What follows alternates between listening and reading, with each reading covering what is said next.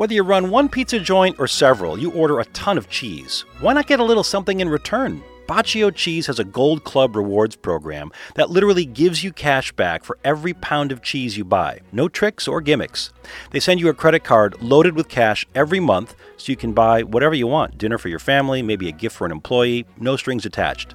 The more cheese you buy, the higher the rate of reimbursement. There are three tiers for rewards gold, platinum, and for you big time cheeseheads, diamond level. Here's another bonus Gold Club members get funds twice a year to use in Bacio's marketing store to use for things like custom printing menus, pizza box stickers, things you'll actually use. You'll also get marketing support for social media, email, and your website so you can stop asking your cousin to help fill in and get back to the dough sheeter. New members get a Bacio pizza peel, which I continue using for both my pan and hearth baked pies in my home oven. See which rewards tier you qualify for by visiting baciocheese.com slash pizza city USA and enroll today. But here you don't get that because everything you can import, you know, we've got Italy on the doorstep, you can sort of import it, and you've never had that reliance on our own style or our own sort of ovens. You know, everything's sort of traditionally imported. Can the British make good pizza? Sure, although a lot of it seems to be of the Neapolitan variety with those blistered edges and wetter middles. At Yard Sale Pizza, located exclusively outside of central London, the locals are getting a long fermented dough with a higher hydration and not only red or white pies, but marmite ones as well. The story of Yard Sale Pizza, straight ahead. I need a deep dish sausage and a thin pepperoni for here.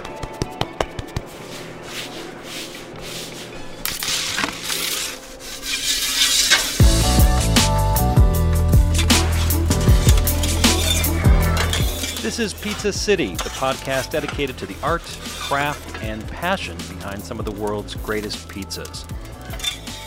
I'm Steve Dolinsky, author of Pizza City USA and founder of Pizza City USA Tours in Chicago.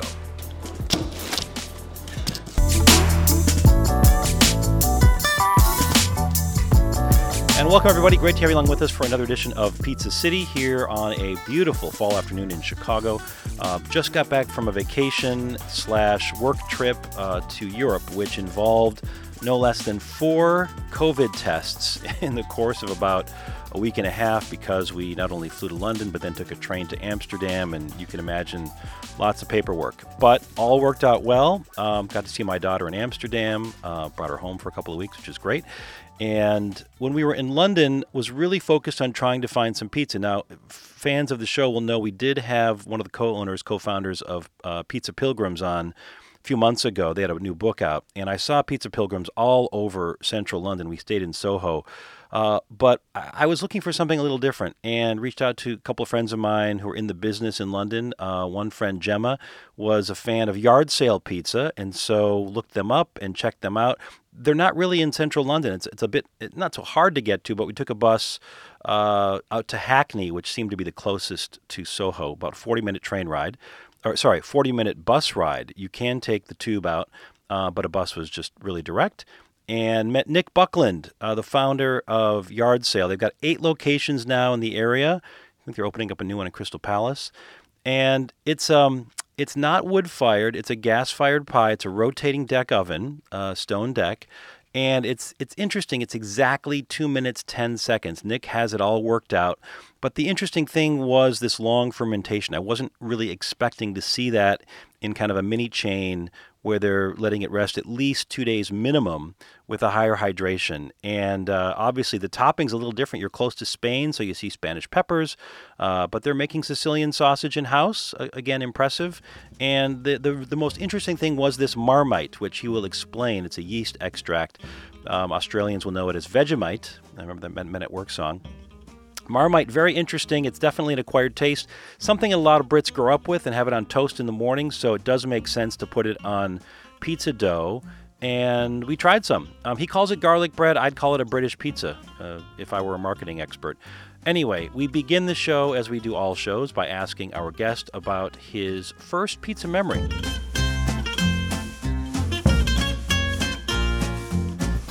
This is a, this is a difficult one actually. It's one thing I was uh, thinking about.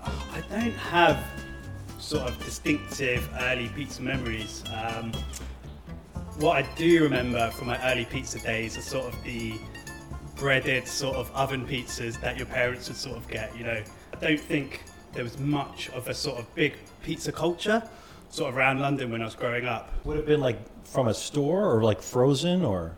Yeah, literally like a supermarket pizza, unimaginative. Um, And yet, right now, as you're standing here, I'm looking behind you. There's this big, giant fire engine red oven that's cranking pizzas out. How did you get to this point where pizza has become your your vocation?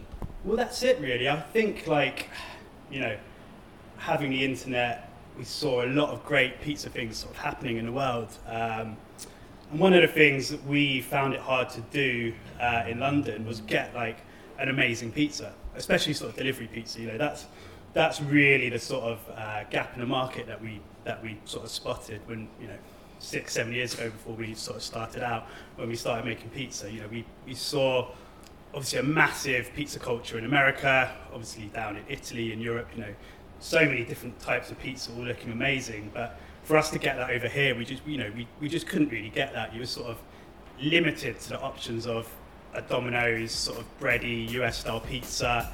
You could get some decent sort of pizzas in restaurants like dotted around London, but it wasn't like such a big thing and it wasn't that as sort of readily available as we'd have sort of liked it to be.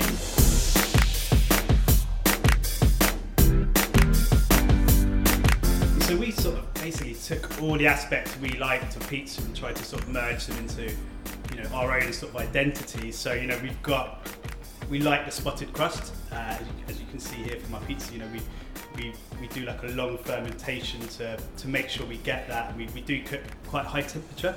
We don't do like you know we don't push it to like a Napoleon pizza. Like don't get me wrong, Napoleon pizza is great if you're if you can see the oven. It's generally good. If you can't see the oven, like you know it's not going to travel well. It's too soggy, as you say. It's too thin and it won't last. So, you know, we did as much, I want to say, like engineering of our dough and our recipe and our cooking times and testing, you know, putting them in boxes for 10, 15 minutes and seeing how they come out to sort of, you know, get that ultimate sort of delivery pizza. So, as you were doing this R and D in your backyard in this wood-fired oven, you were thinking all along we have to create something that will travel in a box as opposed to something that will be mostly eaten indoor inside within three minutes of coming out of the oven. For sure, yeah. And we, you know, you didn't have like the deliveries and Uber Eats and all these third-party delivery companies at that time when we were sort of doing it. You know, we we really thought there was a real like sort of gap in the in the pizza market for, for like a really good, well done uh, pizza delivery sort of company. And yeah, that that was it. I mean, the fact that we had seats in our restaurants, uh, in our shops, in our pizzerias was sort of a bit of an accident. You know, we had a bit of leftover space in our first site, which is you know, it's, it's still a very small site, but we really enjoyed having people sort of come in and eat with us. So each site we opened after them got a few sort of more seats in.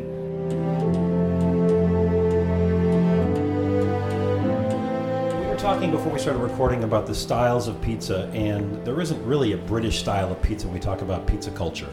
Uh, we are very close to Italy, obviously, geographically, as the crow flies. And so I'm wondering the pizzas that I've seen here, Pizza Pilgrims is a big brand I've seen in central London, some of the other names, uh, you guys, you- typically wood fired or neo Neapolitan style. You don't see a lot of New York style gas fired, 18 inch, you know, wide, thin, stretched uh, baked for seven, eight minutes. Is it because we're close to Italy that there's so much influence in that sort of wood fired style, you think?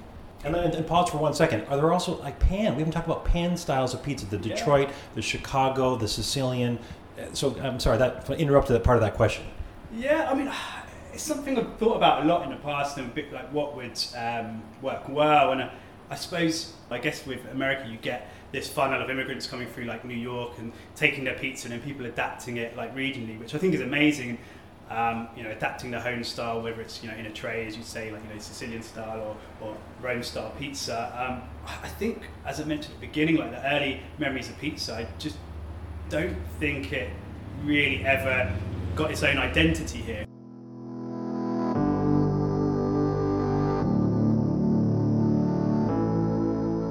Here you don't get that because everything you can import, from, you know, we've got Italy on the doorstep, you can sort of import it. And you've never had that reliance on our own style or our own sort of ovens. You know, everything's sort of traditionally imported. It seems like you're trying to create this style now, this local, regional style with uh, the Marmite. Tell me about that. Okay, so this this is one that you've uh, had upon entry. So this is our sort of signature Marmite garlic bread. Um, and as I was telling you, when you know, this this literally came out of um, staff food. So this was something working a double shift. Maybe you're a bit sick of eating margarita and pepperoni pizzas. You know, you, Marmite is for those of you that don't know, it's quite a, a British thing. It's like a it's the the byproduct of the brewing industry. So it's a yeast extract. So it's like a spread that people generally have, like on toast in the morning. It's quite, it's quite, it's quite a comfort food. And in Australia, it's Vegemite. It's straight, yeah, that's right. It's Vegemite. So uh, I won't uh, be contentious and say which one I prefer. But um, yeah, it's you know, it's it's a real like sort of comfort food, and it's something we decided to put on the menu just to see how it goes. And it's you know really picked up traction. We've had like some really viral videos go around of it. Um, not always popular with everybody. For example, I, I, was telling you about our Italian chefs. None of them have heard of Marmite. You get them to try it. You know, it's a real mixed reaction, to, to put it mildly. Um, it's Marmite and, and uh, mozzarella on your on your dough. Yeah, Marmite, mozzarella, garlic oil. That's all it is. Um, and you call it a garlic bread, not a pizza. Yes. I mean, the marketers in America would say this is a Hackney style pizza, or British, you know, British influenced pizza. Yeah, I mean, yeah, it very much is pretty much pizza. yeah. it, it, I mean, yeah, just to explain that, I mean, it's we spread it 11 inches rather than 12, and we don't have a, a pronounced crust on it like we would with our regular pizzas. It's a bit thicker in the middle, a little bit doughier than we'd have from our sort of pizzas, but all intents and purposes, I mean, it's the, the same dough uh, cooked in the same oven. So it's. Uh, I would fall in the camp of preference. I like this. It was interesting. I mean, I know you said it's very polarizing, but I, I think this was interesting, and I of never had that, uh, but tasty nonetheless. All right, so we're gonna we're gonna take a quick break. When we come back, we're gonna keep talking with Nick Buckland about the pizzas here at Yard Sale, specifically some of the different flavors and toppings, which I think are, are unique to the UK. Uh, we're also going to preview some scenes from our next show coming up in two weeks, so stay with us.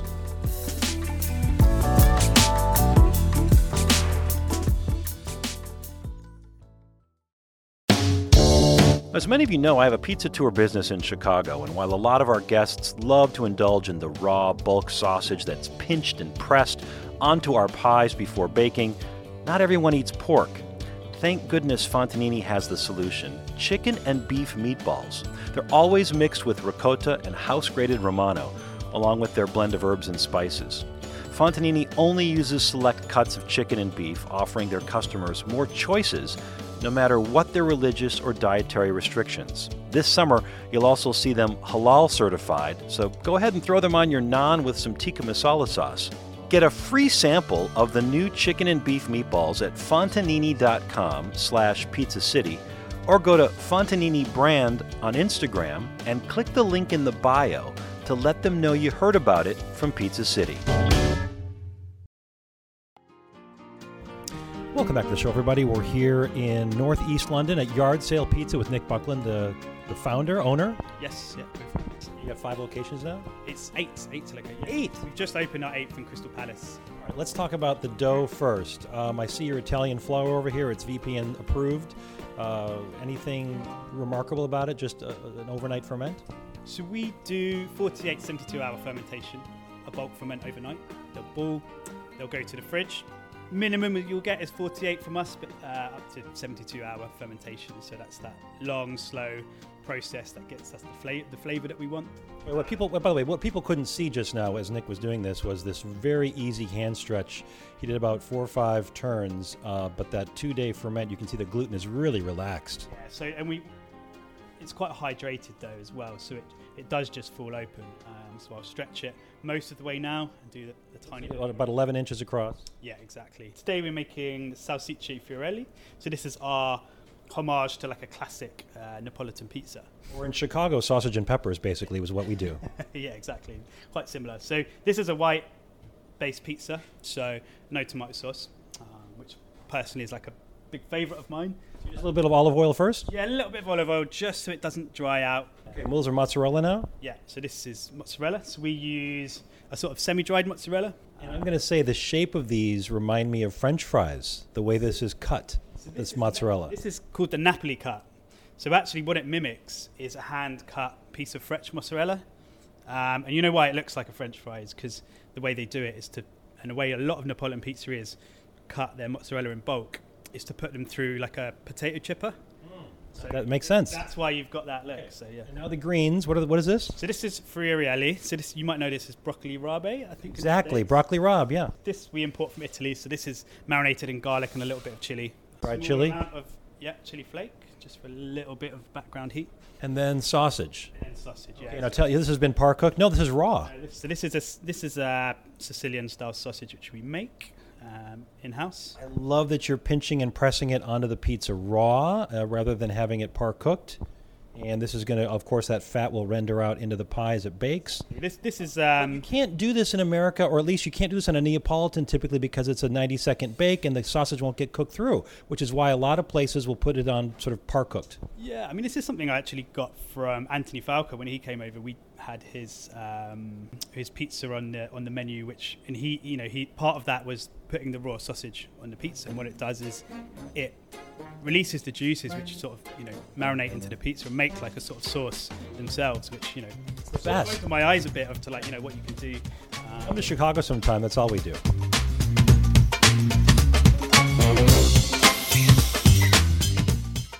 It in the oven? ready for the oven. Yeah. Okay, so you got a big giant red uh, Marna. It's called a Marra Forni. I'm gonna get out of your way here. Put the, out on the peel. Okay, so this is this giant rotating deck oven. There's a steel deck that's been ro- it's rotating. It's sort of about a two-minute rotation. Two minutes ten. We have them set to. It's what Gas flame in the back I can see. Um, it looks like this. You said the coldest part.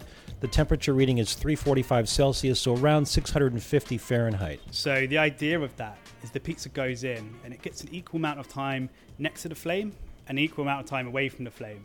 So what it does, it will go to the flame, we'll get that leopard spotting crust that we're after, but it won't stay in that intense flame because it can't stay there for very long. It will come back round to the cooler side where you said it's about three, four, seven degrees uh, Celsius, and it will start to sort of crisp up a bit. So then we get sort of the best of both worlds, what we're what we're looking for in our sort of ideal style of pizza. Uh, So the business entrepreneur inside my head is right now is saying this is sort of dummy proof in a way in that you don't need a highly skilled, highly trained pizzaiolo working the oven with the peel constantly managing the bake and turning it around because it's literally turning itself with very little effort at this point. Exactly, yeah. And we, we used to have real big problems because our, our most skilled chefs, our head chefs, would spend every busy shift with their head in the oven, you know, not running the service. They, they you know, 'cause we just needed our most skilled guys in the oven. So the reason we, we put all these ovens in was was to release that. You know, suddenly it's not the hardest job in the whole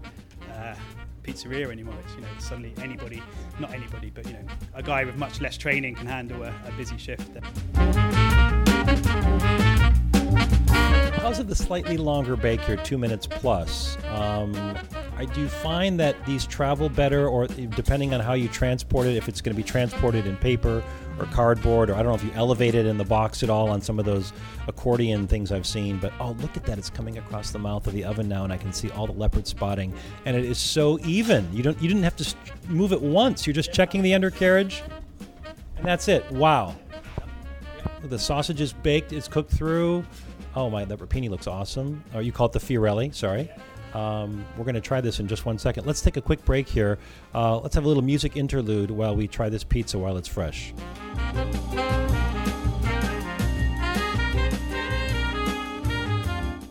And we're back. I'm eating the pizza now. The nice thing about this pizza, by the way, Nick, is that you can actually pick up the slice and I can do the fold. Um, a lot of neo Neapolitan, and of course Neapolitan, you need knife and fork, and this is not wet in the middle because of that two pl- plus minute bake. Um, I love the fact that the sausage is cooked perfectly on here. But I, one of the feedback I had was again my own American experience and Chicago experience is more fennel in the sausage. You were just saying you like fennel, but there's a reason this is not fennel based. Yeah, it's just like uh, trying to balance the taste, really. You know, people's preference. Um, you know, I know myself personally. I, I'm a real fennel fan, so I like it quite strong. Because the average person maybe likes it a bit more mild uh, over here. So, yeah, we have gone for that sort of middle ground of uh, sausage style. Okay. And then I, one thing I noticed also, you don't finish it with a Calabrian chili oil or a hot honey like we're seeing in America these days. Is that something you guys are thinking about now, or is it just this is the way you like it? It's not going to change. I mean, this pizza we've tried to keep it as much to the sort of original as possible. I mean, obviously we've got our own sort of marinated sausage on it. Um, we cook it in our style, not quite Neapolitan style. Um, but yeah, I, we, we, as we said, we've used a chili flake at the beginning. It's not something we feel we need. Um, also, as I sort of brought out here, we've got a lot of dips which we sell. You know, we're quite big on our dips, which obviously is not the classic Italian thing, but something we like to accompany a pizza. What, what are they? So what we've got here, we've got this guy. This is the chimichurri dip. So that's like a fresh oregano, sort of parsley, garlic, herby uh, dip. This is our classic garlic and herb. Uh, We call, we call that ranch in America. Okay, yeah, yeah. So this is uh, yeah, sour cream, parsley, lemony type dip. This is holy fuck hot sauce. Can I say that? Yeah, you can say that. Hot sauce. So this is made by. We like to do a lot of uh, like sort of collaborations and use a lot of local suppliers and local tie-ins. And this this is a guy we've worked with since the beginning called uh, the Rib Man. So he sells barbecue ribs, um, pulled ribs out on Brick Lane, and he's also a big West Ham fan. He he, um, he sells it outside their, their stadium, but he makes some really good hot sauces. So this is one, uh, like a Scotch bonnet hot sauce. The crust, delicious. This is among the best crusts I've had. I mean, certainly the two to three day ferment makes a huge difference, but for a, a pizza baked in a gas fired rotating deck oven, this is at the top because of. I guess your hydration level because of your fermentation, it really sings. It really, this is one of those crusts you're not going to leave on the plate. Yeah, it's important for us that it's quite handmade as well. Like we don't want perfect circles. We want something that's going to be a little bit different. So in that long double fermentation, you're going to get that. You know, we want them to be a bit gnarly. We want bigger bubbles. We want, you know, the. For me personally, like the char, like the little pockets of char. Obviously, you don't want it too concentrated, but like the little bubbles of char like you get here just really add to that flavour.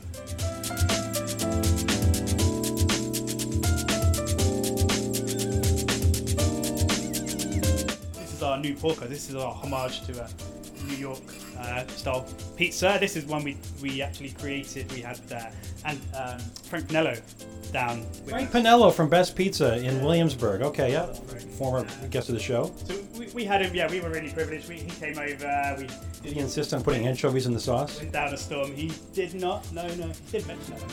But, uh, but we, yeah, we came together. We we made a pizza together, which uh, was a special that's been on and off the menu for the last sort of few years. And one of the base ingredients of that are these uh, pickled guindilla chilies. The first thing on is the tomato sauce at this point. Yeah, it's the first thing on. So we do. So we cook our. We slow cook our tomatoes. I'm looking at behind you. It looks like Norello is the Italian peeled plum tomatoes. Yes. Yeah. Garlic oil, okay. Again, the nice, an easy hand here, not too much of it. Dried oregano. So I think this is one of the key ingredients. Same mozzarella as before. Same. Uh, French fry cut. French fry cut, semi-dried. These are the uh, sliced uh, pickled chilies. And they're called So they're called, I call them guindilla. Guindilla. I've had a, we've had some Spanish chefs who is, is more like guindilla. Okay, and then the same thing with the raw sausage. Yeah, we're going again. We're going to do one more music interlude here while Nick puts this into the oven for two minutes and 10 seconds, and we'll come back when it emerges.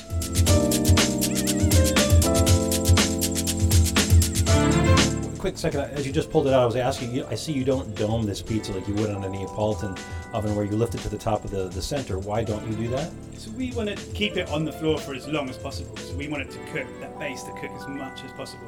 So when, you, when you're doming it, you're continuing to cook on the top, but you're stopping to cook on the bottom. So it's really suitable for like sort of Neapolitan pizzas when you want to cook it as fast as possible. Maybe your floor is like 500 degrees and you need to get it off that floor because it's going to burn. Um, but for us, it's not necessarily. You know, maybe if your floor is a little bit too hot, you could finish it. You know, if, you, if you've got enough colour, you can finish it at the top. But most of the time, not necessary. This is a low stress oven job, I think, in terms of pizza. I've never seen somebody so relaxed at the oven. It's just like let the oven do all the work, and then I pull it out. And again, look at this perfect, this sort of uneven, this nice charring around this. Some would call it a little burnt. I think that's perfect. A lot of places like it a little well done on the side. Middle is cooked perfectly as well. You can see that sausage. Uh, all the fat's been rendered out and it's ready to cut now. So, and I like also how that mozzarella has spread nice and even throughout the sauce. Uh, it's a really pretty picture. We're gonna t- we're gonna obviously have pictures on our website. So, so this Yeah. one you can see as well. What I was talking about that, like the juice coming out the meat. You've got everything sort of meeting, marinating, making this this this sauce, which is different to our sort of base tomato sauce, which, Which has that little oregano, that dried oregano scattered throughout underneath the cheese, which is going to be cool. a little bit of garlic. That's right, the garlic oil as opposed to the regular oil on the first pizza. So I'm very excited to try this as well. So this one, because of that extra juice, you're going to get, you know, Oh man, I love that sauce. That is delicious. You're right, the sauce, the cheese, the oregano, the garlic, it all plays so nicely together. The chilies are so interesting. Again, not I would they're not spicy. no, they're not they're not too hot. They're mild, which is good because it means you can get the flavour of the chili rather than just, you know, blow your head off. You can't taste anything. Um, But that is absolutely a Spanish ingredient, right? That is, yeah. So they're, they're imported from Spain. Um, from as far as I know, it's just that one farm that, that does these particular chilies. So Ah, again, the crust is delicious. Um, well done, Nick. Um, hey, listen, I've got one more question for you before we go. Uh, we ask all of our guests on the show. Knowing what you know now about pizza making, which is certainly a lot, you've got eight stores and you've been doing this for five or six years. What would you have told yourself seven years ago when you were practicing in the backyard before you opened up a business um, about how to be successful in the pizza world? um, think just you know don't question your your vision. Really, do it. Do what you want to do. Don't be held back by what people think you should be doing. Do it. You know the way you want to do it. And I think another thing is just you know. You just need to push for quality, like, and that's always been, you know, our ethos and behind every single decision, every decision we make, you know, quality is always needs to be number one. So, Great advice. The business is again is called Yard Sale Pizza. They've got eight locations in the London area, mostly outside of central London. Um, it's about a 40-minute bus ride from where I was in central London, in Soho, if, to give people kind of a perspective on where it is, but certainly worth the ride. Um, check it out. Nick, thanks so much. Appreciate it. thank you, thank you for coming.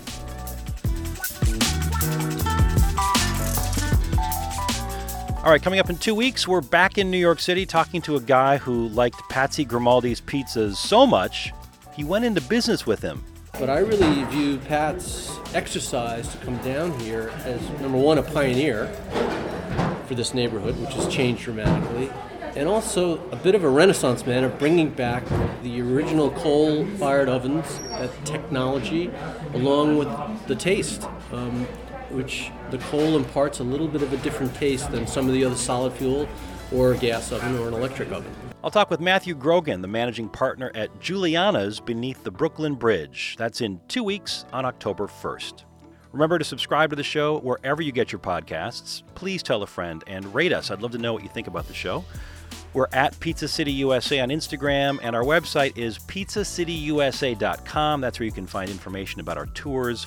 We've got four public tours running through the end of October. Also, just announced Chicago Pizza Festival in about 10 months. It's going to be July 16, 17 of next year. Put it on your calendars. Um, I already talked to Scott Wiener. He said he's going to come in for one of the days. But we've got uh, Chris Bianco coming in to be on a panel. Tony G is going to be here, um, not only cooking a little bit with Professor Pizza, but also on a panel. I think we're going to get Francisco Migoya from Modernist Pizza. Uh, we're almost confirming that. So lots of, of cool folks coming in to speak and demo, but also 40 of Chicago's best pizzerias over the course of two days, working on 10 Pizza Master ovens. It's going to be massive, it's going to be big, it's really going to be a great kickoff to what we hope will be an annual event. All right, Bureaucratic wrote and performed our theme song, and here is wishing you an optimal bite ratio always.